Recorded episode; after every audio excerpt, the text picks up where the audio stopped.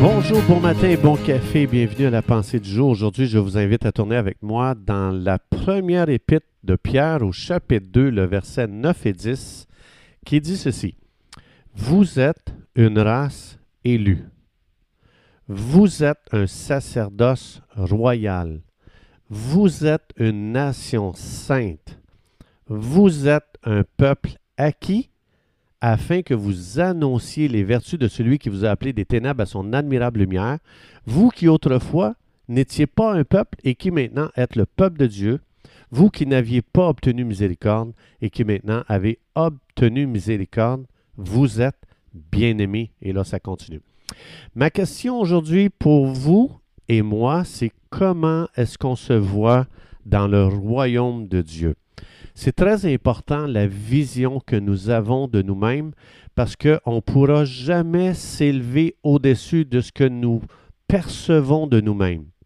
Alors c'est important de savoir, d'avoir une révélation de Dieu pour savoir qui nous sommes. Qui sommes-nous réellement aux yeux de Dieu?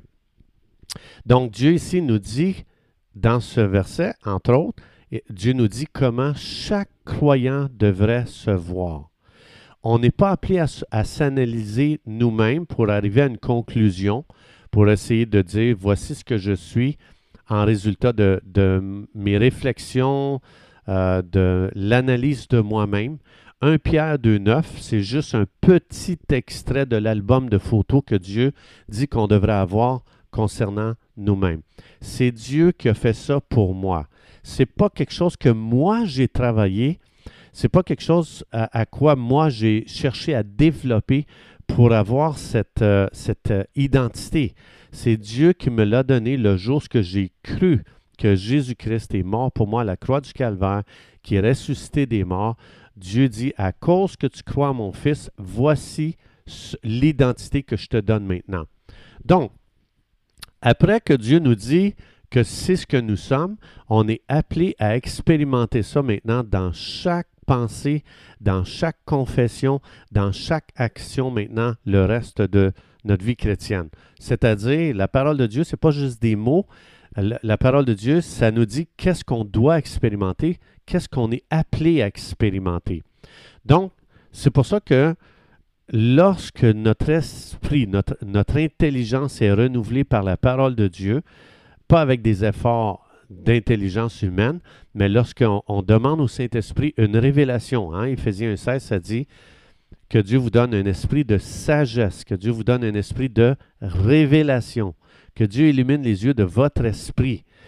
Parce que quand on arrive à une compréhension de nous-mêmes basée sur une révélation que le Saint-Esprit nous donne, on réalise que nous avons une place unique dans le corps de Christ et qu'on a une place unique dans le royaume de Dieu.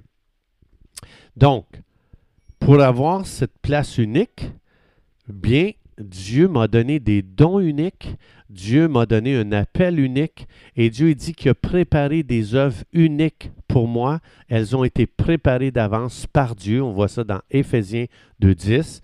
Et personne d'autre que toi a ces œuvres qui ont été faites sur mesure par Dieu pour toi parce que Dieu a considéré, Dieu a pris en considération comment il t'a fait. Il a fait des, œuvres sur mesure pour toi. Donc Dieu te connaît, Dieu sait comment il t'a fait. Psaume 139, Dieu t'a fait avec soin. Donc quand on ne s'aime pas, ça veut dire qu'on n'aime pas comment Dieu s'est appliqué et comment Dieu a mis tout son génie pour nous faire comme nous sommes. C'est Dieu qui t'a fait avec les passions que tu as. C'est Dieu qui t'a fait avec les, euh, euh, les talents, les habiletés, euh, euh, tous les endroits où est-ce que tu es doué, c'est Dieu qui te les a donnés. C'est lui qui t'a fait comme ça.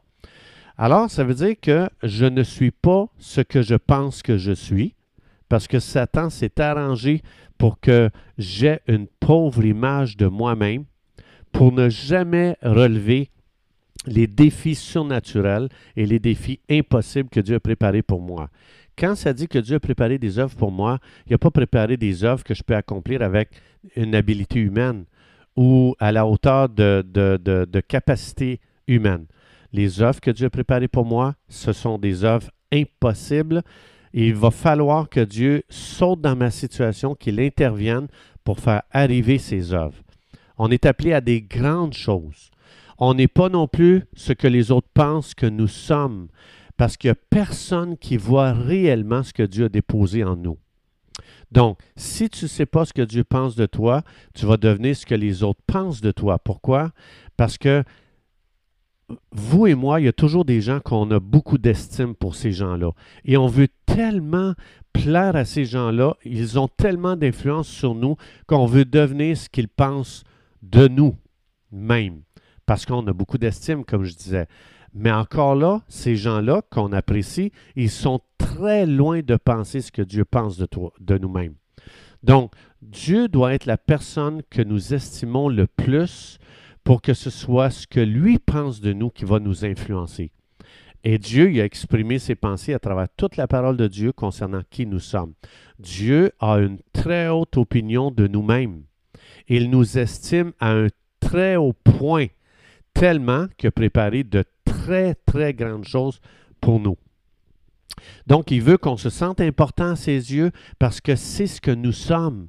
Si on n'était pas important, pourquoi Dieu aurait donné ce qui a le plus de valeur pour nous racheter?